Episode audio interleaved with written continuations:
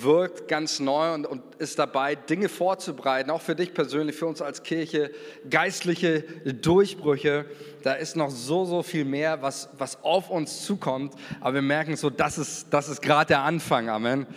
Ähm, und, ähm, und es beginnt alles nicht nur das Hier und Jetzt, sondern auch viele Leute einfach, die, die dafür gebetet haben und beten und das ist so auch das, wo es auch die letzten Sonntage immer wieder auch dasselbe Thema ist.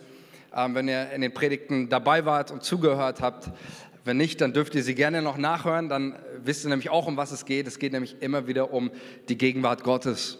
Das, um, um was es geht. Und wir haben das in, in, in die letzten drei Predigten. Ich greife die einfach noch mal ganz kurz auf. Ich mache das bei jeder Predigt noch mal äh, kurze Erinnerungen, in Erinnerung rufen, was haben wir eigentlich überhaupt äh, so die letzten Sonntage, was sind wir durchgegangen, wenn wir vielleicht nochmal die erste Folie anwerfen können, die ersten zwei Bibelverse, einmal aus Johannes 17, ähm, nein, das ist richtig, das ist es. Äh, aus Johannes 17, 24, das war der Predigttext für die erste Predigt, wo Jesus dem, dem Vater seinen Willen äußert und sagt, da wo ich bin, möchte ich auch, dass die bei mir sein, die du mir gegeben hast. Das ist das Herzensanliegen Jesu, das, worum es ihm geht. Er braucht nicht dein Geld, er braucht nicht in, in erster Linie irgendwie dein, dein Dienst oder sonst was, sondern er will dich haben. Er will das, wo er ist, auch da, dass du da bist, weil er dich liebt, weil er dich gemacht hat, weil er sich sehnt nach dir. Und es geht nicht einfach nur darum, bei Jesus zu sein, sondern es geht darum, seine Herrlichkeit zu sehen seine Schönheit zu sehen. Wir haben uns beschäftigt damit, was ist die Herrlichkeit Gottes, seine Liebe, seine Heiligkeit, seinen Frieden, den er schenkt, dass es hier nicht einfach nur um einen theoretischen Begriff geht, sondern es geht darum, um ein Sehen, um ein Erfahren und Erleben von dem, wer Gott wirklich ist. Dann sind wir im, zweiten Schritt, haben wir uns mal angeschaut ähm, und haben gesehen, dass äh, auch die Gegenwart Gottes oder in Gottes Gegenwart kommen Kopfsache ist. Wir haben gesehen, dass der Hebräerbrief ganz viel lehrt und diese typische Strategie des Hebräerbriefs oder seine Struktur, ich habe diese zwei Dinge mal fett markiert, ist, weil so lasst uns, das ist ständig das, äh, der Schreiber des Hebräerbriefs, sein Stil, erklärt den Leuten, weil dieses oder jenes passiert ist, weil Gott das getan hat, weil dieses Jesus für uns getan hat. So lasst uns, und es ging immer wieder um dieses Hinzutreten, Hineinkommen in Gottes Gegenwart. Also es ging darum, dass du Wahrheiten des Glaubens in dir verinnerlichst, weil diese Dinge bilden eine Grundlage für unser Leben, für unser Glaubensleben. Und wir haben festgestellt, das ist, so wie der Schreiber des Hebräerbriefes hier sagt, ein neuer und lebendiger Weg. Weg ist im, im Neuen Testament immer ein Wort, das die Art und Weise beschreibt, wie wir unser Christsein leben oder unsere Nachfolge. Und der Hebräerbrief sagt hier, die neue Art und Weise, Christsein zu leben, ist, die Gegenwart Gottes immer wieder zu erfahren, rein und rausgehen, rein und raus in die Gegenwart Gottes. Das hat uns Jesus ermöglicht. Und ich weiß nicht, wie es dir geht, aber die Gegenwart Gottes ist das Kostbarste, was ein Mensch erleben kann. Amen. Wenn du heute Morgen hier bist und Jesus noch nicht kennst und Gott noch nicht erlebt hast, dann möchte ich heute diese Einladung an dich aussprechen. Jesus sagt das auch, hat es zum Vater gebetet, dieses Gebet, auch um deinetwillen hat er gebetet. Ich möchte, dass wo ich bin, auch du bist, damit du meine Herrlichkeit siehst, damit du Errettung und Erlösung empfängst und Gottes Gegenwart erlebst, die ist nicht nur für einen elitären Club, sondern Gottes Gegenwart ist hier laut Hebräer für jeden Menschen, der glaubt, dass Jesus für ihn gestorben und auferstanden ist. Amen. Darum ging es in den letzten Sonntagen und dann natürlich auch die letzte Predigt ging es nochmal um das, was wir brauchen, nicht nur eine, eine Basiswissensgrundlage. Ich kann ja in Gottes Gegenwart kommen, denn viele Christen denken manchmal, das geht doch gar nicht oder das darf ich das überhaupt. Das haben wir ganz klar und deutlich umrissen. Ja, das geht und dann haben wir letzten Sonntag damit angefangen und darüber gesprochen, was braucht es, um in Gottes Gegenwart zu kommen und wir haben festgestellt, ein hörendes und offenes Herz ist notwendig. Und einfach diese Herzenshaltung zu haben, ähm, Gott, ich, ich erwarte, also wie, wie Henoch das gerade erzählt hat, ich erwarte Gott was auch von dir. Und daran möchte ich heute anknüpfen. Ähm, letztes Mal ging es mehr so um diesen passiveren Teil, das hörende Herz. ähm, warum der Glaube und alles, was Gott schenkt, durch das Hören kommt. Heute geht es mehr um diesen aktiven Part und möchte daran nochmal anknüpfen, auch heute wieder ähm, so dieses, was es heißt, Gott zu, zu suchen, ihn zu finden, seine Gegenwart zu erleben. Und ich möchte mit euch einen Text anschauen, den wir in Apostelgeschichte 1724 finden. Ähm, Paulus ist gerade auf Missionsreise und landet in Europa und zwar in Griechenland, in Athen. Und in Athen, da äh, macht Paulus einen Spaziergang und äh, schaut äh, sich ein bisschen die Stadt an, macht ein bisschen Sightseeing und dann sieht er auf einmal in Athen die vielen, vielen Götzen, Statuen und Bilder und Altäre, die für alle möglichen Götter gebaut sind. Und ähm, die Apostelgeschichte berichtet uns, Paulus ergrimmte im Geist. Es machte ihn traurig zu sehen, wie viel die Menschen auf der Suche waren nach Gott, aber Gott nicht fanden. Und dann geht er umher und äh, bei den Heiligtümern der Athener und er findet einen Altar und auf diesem Altar stand dem unbekannten Gott geweiht. Und Paulus nutzt diese Steilvorlage und sagt den Athenern, diesen unbekannten Gott. Und dieser unbekannte Gott, diese, die Athener, die haben halt ähm, alle möglichen Götter gehabt. Aber bei so vielen Göttern könnte es ja mal sein, man vergisst einen, oder? Und es wäre schlecht, wenn, der, wenn, wenn irgendein Gott da im Himmel sitzt und ich würde den vergessen und der würde sich nicht geehrt fühlen. Deswegen haben die Altar, äh, Athener gedacht, na komm, wir bauen einfach einen Altar für den unbekannten Gott, ja, den, den wir nicht kennen. Und letztendlich war das so ein bisschen diese, auch ein Ausdruck ihrer Sehnsucht, da muss es irgendwie noch mehr geben. Alles schön und gut mit den Göttern, die wir hier äh, gemalt und gezeichnet haben und aufgestellt, aber irgendwie muss es da noch mehr geben. Und so haben sie so einen Altar dem unbekannten Gott äh, geweiht und hergestellt und Paulus predigt ihnen, wer ist dieser unbekannte Gott. Und da gehen wir jetzt rein, Apostelgeschichte 17, 24. Und ich möchte hier ein bisschen... Ähm, zuerst nur die erste Folie zeigen. Dieter, da musst du kurz dann stehen bleiben, ja, bis ich sage weiter, äh, um ein bisschen hier die Spannung aufzubauen. Paulus predigt den Athenern, Apostelgeschichte 17, 24. Es ist der Gott, Jetzt beschreibt er diesen unbekannten Gott. Es ist der Gott, der die Welt und alles, was in ihr, ihr ist, geschaffen hat. Dieser Herr des Himmels und der Erde wohnt nicht in Tempeln, die Menschen gebaut haben. Es braucht auch nicht die Hilfe und Unterstützung irgendeines Menschen. Schließlich ist er es, der allen das Leben gibt und was zum Leben notwendig ist. Aus dem einen Menschen, den er geschaffen hatte, ließ er die ganze Menschheit hervorgehen, damit sie die Erde bevölkerten. Er hat auch bestimmt, wie lange jedes Volk bestehen und in welchen Grenzen es leben soll. Das alles hat er getan. Also hier machen wir einen Stopp. Ähm, das, was Paulus hier in diesen Versen beschreibt, ist letztendlich ähm, überhaupt das, wie die Welt funktioniert. Also sehr basic, sehr grundlegend, wer der Gott ist. Er hat alles geschaffen, alles gemacht. Er ist der Herr des Himmels und der Erde. Vielleicht bist du hier und, und sagst, hast du diese Frage jemand schon mal gestellt? Warum, warum hat Gott die Sterne geschaffen? Warum hat Gott das Meer geschaffen? Warum diese Welt? Warum die Völker? Warum die Menschen? Warum diese Unendlichkeit? Warum diese Vielfalt in der gesamten Schöpfung? Alles blüht, die, die bunten Tiere. Warum, warum hat Gott das alles getan in aller Welt? Und Paulus gibt uns die Antwort und sagt, das alles hat er getan. Jetzt kommt's, weil er wollte, dass die Menschen ihn suchen. Halleluja, oder?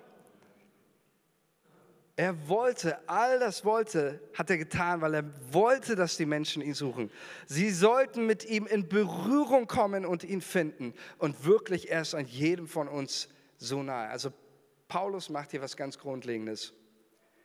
Er spricht über deine Lebensbestimmung und meine Lebensbestimmung was Gott in jeden Menschen hineingelegt hat. Egal wer er ist, aus welchem Kontinent, welche Nationalität oder welche Religion er hat. Gott hat jedem Menschen das ins Herz gelegt, ein Verlangen nach ihm. Gott hat dich und mich geschaffen mit einem Verlangen nach Gott. Und das ist in der ganzen Welt klar erkennbar, dass Menschen sich sehnen. Und wie sehr muss das Herz Gottes schmerzen? Wie sehr muss es schmerzen, dass es nur wenige sind, die diesen Weg zu ihm finden. Und viele sind auf dem Weg, der in den Abgrund, in das Verderben führt und nicht hin zu Gott. Aber das ist das, was Paulus sagt hier an dieser Stelle. C.S. Lewis, bekannter Mann, der hat mal folgenden Satz gesagt. Er hat gesagt, wenn es eine Sehnsucht in dir gibt, die durch nichts in dieser Welt befriedigt werden kann, dann liegt es daran, dass du für eine andere Welt geschaffen wurdest. Ich sage es nochmal, wenn es eine Sehnsucht in dir gibt, die durch nichts in dieser Welt befriedigt werden kann, dann liegt es daran, dass du für eine andere Welt geschaffen wurdest. Und das sehen wir auch in unserer Gesellschaft. Auch wir haben ja in, in unserem Land, die Menschen rennen ja aus den, den Kirchen äh, raus. Hunderttausende Menschen auch im letzten Jahr haben die, die Kirchen verlassen. Das Punkt, der Punkt ist aber der, unsere äh, Gesellschaft wird nicht weniger religiös. Die Leute suchen immer noch Gott oder nach Antworten nur woanders. Einen großen Zulauf hat die Esoterik ähm, oder auch der, der Okkultismus oder andere Religionen. Es ist nicht so, dass die Menschen Gott abschwören, sie schwören maximal der Kirche ab, aber die Menschen, der Mensch bleibt auf der Suche. Das sehen wir in unserem Land, in anderen Ländern noch viel mehr, aber auch bei uns in unserem Land. Dieses Verlangen ist in uns und Paulus sagt, das ist unsere Bestimmung. Wir sollten Gott suchen und wir sollten ihn finden. Und jetzt kommt was ganz Wichtiges, auch wenn du Jesus schon kennst, hat diese Suche nach Gott nicht geendet. Es ist nicht so, dass du hier sitzen kannst und sagst, ja, ich habe ja Gott schon gefunden in Jesus, deswegen brauche ich ihn nicht mehr suchen. Ähm, die Bibel sagt ganz klar, auch als Christ, als jemand, der Gott schon in seinem Leben gefunden hat durch Jesus, bleibst du auf der Suche.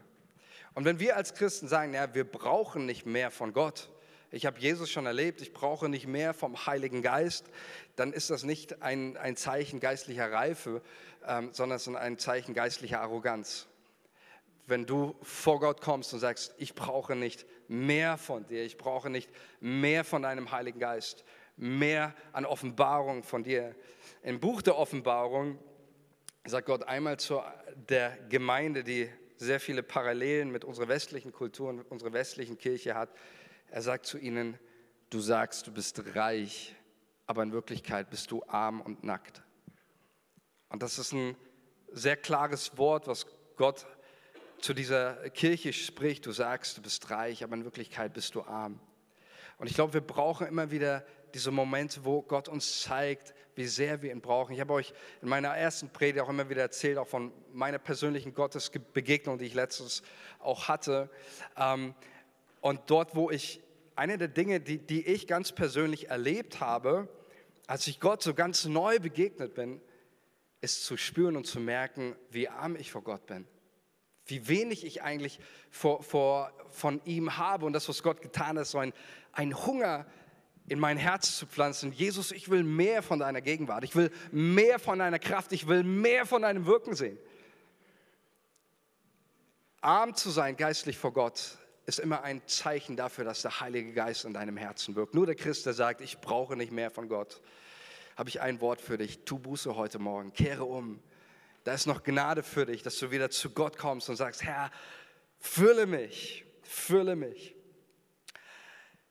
Und ich möchte heute mit euch, möchte gar nicht ähm, so viel sprechen, sondern ich möchte einfach heute mal drei, drei Bibeltexte vorlesen, und ich bin davon überzeugt, dass das Wort Gottes Kraft genug hat, dein Herz anzustecken. Amen. Seid ihr mit mir? Die Bibel sagt, das Wort Gottes ist ein Feuer predigt einmal äh, der Prophet Jeremia, ähm, wo es alle möglichen Propheten gab und die hatten irgendwie so eine ziemliche, keine Ehrfurcht mehr vor dem Wort Gottes und ihr Wort, das sie verkündigt waren, war immer nur eine heile Welt und Gott lässt durch den Propheten Jeremia verkündigen, ist mein Wort nicht wie ein Feuer und ein Hammer der Felsen zerschmettert. Nichts mit heile Welt und, und äh, nette liebe Botschaft, sondern es ist ein Wort der Herausforderung und Gott sagt, sein Wort ist ein Feuer. Ich glaube, wir müssen dem Wort Gottes wieder viel mehr zutrauen und das möchte ich machen heute Morgen. Das Wort Gottes wie ein Feuer und ich habe gebetet, dass sein Wort heute dein Herz ansteckt. Amen. Komm, lass uns mal Philippa 3, Vers 10 lesen. Und es sind alles Texte, die von einer unglaublichen Sehnsucht und Suche nach Gott und seiner Gegenwart sprechen. Und lasst sie einfach auf euch wirken, diese Texte, und euch von dieser Sehnsucht, die Menschen hatten, anstecken um wieder neu ein Leben in Kompromisslosigkeit für Jesus zu leben. Philippa 3, Vers 10. Da schreibt Paulus, ihn möchte ich erkennen und die Kraft seiner Auferstehung. Klingt nicht nach jemandem, der sagt, ich habe alles erkannt, ich bin schon am Ziel. Nein, ihn möchte ich erkennen und nicht nur Jesus, nein, auch die Kraft, die Power seiner Auferstehung und die Gemeinschaft seiner Leiden. Das ist auch ein spannender Punkt. Ich weiß nicht, wie es dir geht. Kraft seiner Auferstehung sage ich yes, Gemeinschaft seiner Leiden, oh, okay. Ähm, aber nur ein ganz kurzer Satz dazu. Auch ja, auch das gehört mit dazu wenn wir Gott suchen, wenn wir ihm folgen wollen. Kraft seiner Auferstehung, aber auch Gemeinschaft seiner Leiden. Was sind die Gemeinschaft seiner Leiden? Ja, natürlich geht es hier auch um Verfolgung, ähm, die Paulus erlebt hat, körperliche Gewalt aufgrund des Glaubens, Gefängnis, all solche Dinge um so Teilhaber zu sein, nicht nur der Kraft Jesu, sondern auch seiner Leiden, denn Jesus hat gelitten in seinem Auftrag. Aber hier geht es letztendlich um, um, um, all die Aspekte, wo wir verzichten um des Reiches Gottes willen. Ja, praktisches Beispiel. 14 Tage Gebet. Ähm, jeder Abend äh, ist bei mir auch voll, aber zu sagen, ich bin dabei. Ich bin dabei im Gebet. Es ist immer Spaß, es ist immer Halligalli, es ist immer schön. Nein, aber das bedeutet, ich habe Gemeinschaft, auch nicht nur an den Highlife-Momenten des Glaubens. Ich habe auch Gemeinschaft da wo, mit ihm, wo es auch manchmal heißt für mich, da muss ich verzichten ob das meine Zeit ist, ob das Finanzen ist, Gemeinschaft mit seinen Leiden, das ist nicht nur was für die Christen in der verfolgten Welt, sondern das ist auch etwas für uns. Ihn möchte ich erkennen. Kraft seiner Auferstehung, Gemeinschaft seiner Leiden, so seinem Tod gleichgestaltet zu werden, damit ich gelange zur Auferstehung von den Toten. Nicht, dass ich schon ergriffen habe oder schon vollkommen sei. Ich jage ihm aber nach Halleluja. Ich jage ihm nach. Ich glaube, darüber werde ich mal demnächst eine, Predigt halten. Jäger seiner Gegenwart. Das ist das, was Paulus sagt. Nein, ich bleibe nicht stehen. Ich jage ihm nach. Ich habe es nicht erkannt, aber ich bin auf der Suche. Ich bin ein Jäger Jesu, ob ich es wohl ergreifen könnte, weil ich von Christus selbst ergriffen bin. Meine Brüder und Schwestern, ich schätze mich selbst nicht so ein, dass ich es ergriffen habe. Eins aber sage ich oder tue ich, ich vergesse, was da hinten ist. Ich strecke mich aus nach dem, was da vorne ist und jage nach dem vorgesteckten Ziel, dem Siegespreis, der himmlischen Berufung Gottes in Christus Jesus. Wie viele von uns nun vollkommen sind, die lasst uns so gesinnt sein. Wow, oder? Hier spricht ein Mann, der eine unglaubliche Sehnsucht hatte, mehr von Jesus in seinem Leben zu erleben und zu haben. Und Paulus sagt dann, äh, wer vollkommen ist, das ist ein interessanter Text, denn er sagt, wer vollkommen ist, der lasst uns so gesinnt sein. Also wer vollkommen ist, der denkt, dass er unvollkommen ist. Ja, also die Unvollkommenen unter uns, die, wissen, äh, die Vollkommenen unter uns, die wissen, dass sie unvollkommen sind. Das ist das, was Paulus hier sagt. Psalm 63, 1 ist auch so ein Text, durch den Gottes Geist dich neu anstecken möchte, dich nicht mit einem 0815 Christentum zufrieden zu geben, sondern ein Herz, das Gott beständig sucht und ihn erlebt. Psalm 63, ein Psalm Davids, als er in der Wüste Juda war.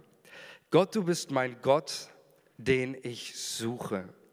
Es dürstet meine Seele nach dir und mein Leib verlangt nach dir aus, aus trockenem, dürrem Land, wo kein Wasser ist.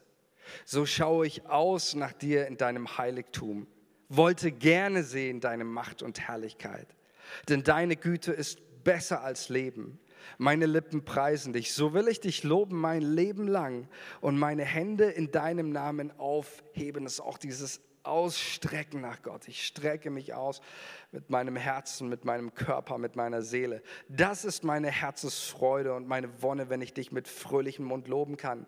Wenn ich mich zu Bette lege, so denke ich an dich. Wenn ich wach liege, sinne ich über dich nach.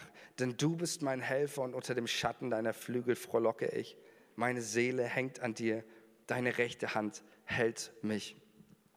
Eva Maria, du darfst schon mal nach vorne kommen bevor ich mit uns ins Gebet hier gehen möchte, lasst uns einfach mal den nächsten, ich habe das mal rot rausgestrichen für euch, mit was für einer Sehnsucht der David hier von, von Gott spricht. Du bist der Gott, den ich suche. Ich suche dich. Es dürstet meine Seele nach dir. Mein Leib verlangt nach dir. Ich schaue aus nach dir. Ich wollte gerne sehen deine Macht und Herrlichkeit. Ich strecke meine Hände aus nach dir. Ich denke an dich. Ich denke über dich. Meine Seele hängt an dir. Klingt das nach jemand, der schon geistlich satt ist? Nee, oder? Klingt nach jemandem, der eines getan hat, Gott erlebt hat und jetzt sagt Gott, ich will immer mehr von dir. Ich will immer näher an dein Herz. Und ich möchte dich mit diesen Texten einfach einladen, auch wieder ganz neu, um ein hungriges Herz zu beten. Und der Punkt ist der oft, wir sind, wir sind oft schon satt in, in uns. Aber ich möchte dich ermutigen, wir wollen, das ist einer der Dinge, die, die der Heilige Geist auch in unserer Kirche ändern wird. Er wird uns ein hungriges Herz schenken. Amen.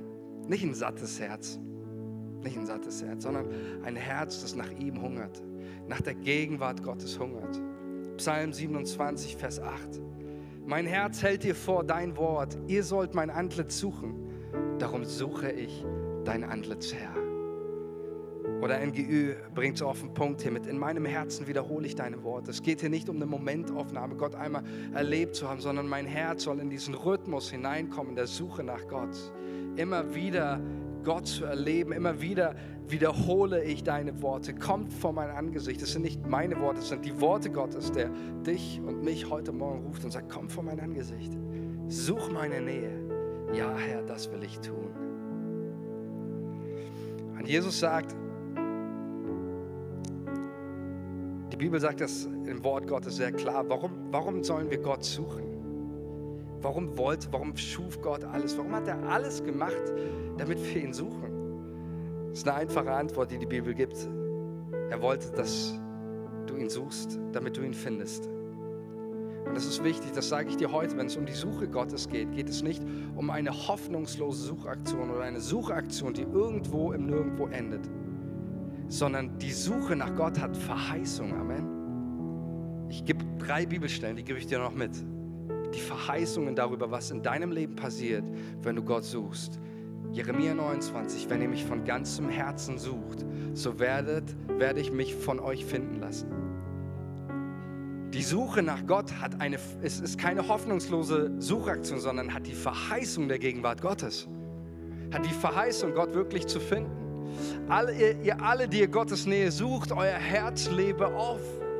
Ein aufblühendes, fröhliches, lebendiges Herz empfange ich, wenn ich Gott wieder suche. Oder Jesus selbst, der sagte, sucht und er macht dieses Versprechen und ihr werdet finden. Und darum geht es, Jesus zu suchen und ihn zu finden. Und zu guter Letzt möchte ich den letzten Vers mit euch vorlesen, der genau das auch auf den Punkt bringt. Und wir finden diesen Vers in Lukas 24, Vers 5. Ich kann den, den kann ich auswendig, das kriege ich hin. Lukas 24, Vers 5. Da kommen die Jesus ist gekreuzigt worden und wurde in das Grab Josefs gelegt, von dem wir vorhin gehört haben im Lobpreis. Und die Frauen kommen früh morgens zum Grab voller Verzweiflung, voller Trauer. Und sie suchen Jesus. Und der Engel sagt zu ihnen diesen Satz. Und jedes Mal, wenn ich diesen Satz lese, ich spüre ich diese, diese Power, diese Kraft, weil dieser Satz ist, für mich ist es der, der hoffnungsvollste Satz in der ganzen Bibel. Sie sagen zu den, zu den Frauen, die Engel erscheinen ihnen, und sie sagen zu, diesen, zu den Frauen diese einfache Antwort, diesen einfachen Worte. Was sucht ihr den Lebenden bei den Toten? Er ist nicht hier, er ist auferstanden. Er ist nicht hier, er ist auferstanden. Und so viele Menschen, das ist der Punkt, sie suchen Gott, aber sie suchen ihn, ich sage es mal so bildlich gesprochen, in diesen Gräbern, in Friedhofen oder Müllhalden des Lebens. Sie meinen Erfüllung zu bekommen in Beziehungen, in der Karriere, in Geld oder sonst wo. Aber die Engel verkündigen, Jesus ist nicht da zu finden. Er ist, er ist nicht hier, nicht bei den Gräbern, nicht bei den Toten. Er ist der Lebendige, er ist auferstanden.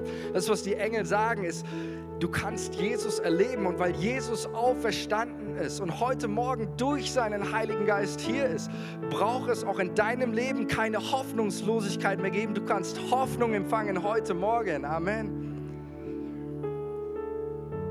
Er ist nicht hier bei den Toten. Er ist auferstanden. Und ich möchte mit dieser Predigt,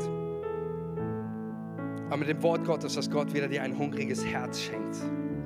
Und dafür möchte ich jetzt beten, dass Gott dir wieder ein hungriges Herz schenkt. Und dass du anfängst, Gott zu suchen und, und nicht wartest immer von, wisst ihr, so viele Christen warten von Sonntag auf Sonntag, bis sie wieder Speise bekommen von ihrem Pastor oder von, von irgendjemandem, sondern nein, dass du dich in deiner Woche, wenn die Woche wieder anfängt, sagst, mein, mein Herz wiederholt deine Worte. Nicht von Sonntag zu Sonntag, sondern von Tag zu Tag, sondern mein Herz deine Worte wiederholen. Sucht mich, sucht mein Angesicht. Und dass du Gott, Gott wieder ganz neu findest, ihn suchst, weil das Suchen Verheißung hat. Wo finde ich Gott? Du findest ihn im Gebet, in der Stille vor Gott, im Lesen von seinem Wort, in der Bibel. Du findest ihn in der Schöpfung, im Lobpreis. Du findest ihn auch in einem kranken Besuch, das zu tun, was Jesus liebt, uns um andere Menschen zu kümmern. So viele Momente entscheidend ist, mit welcher Haltung gehe ich an die Dinge ran. Entscheidend ist, dass ich Jesus suche in all diesen Dingen und dass mein Leben ein Ausdruck ist seiner Suche. Und ich möchte dich einladen heute Morgen und vielleicht können wir einfach nochmal aufstehen zum Schluss, also es nochmal erheben und einfach deine Augen, dass mal die Augen geschlossen halten. Und ich möchte dir einen Moment geben der Reaktion, heute was festzumachen.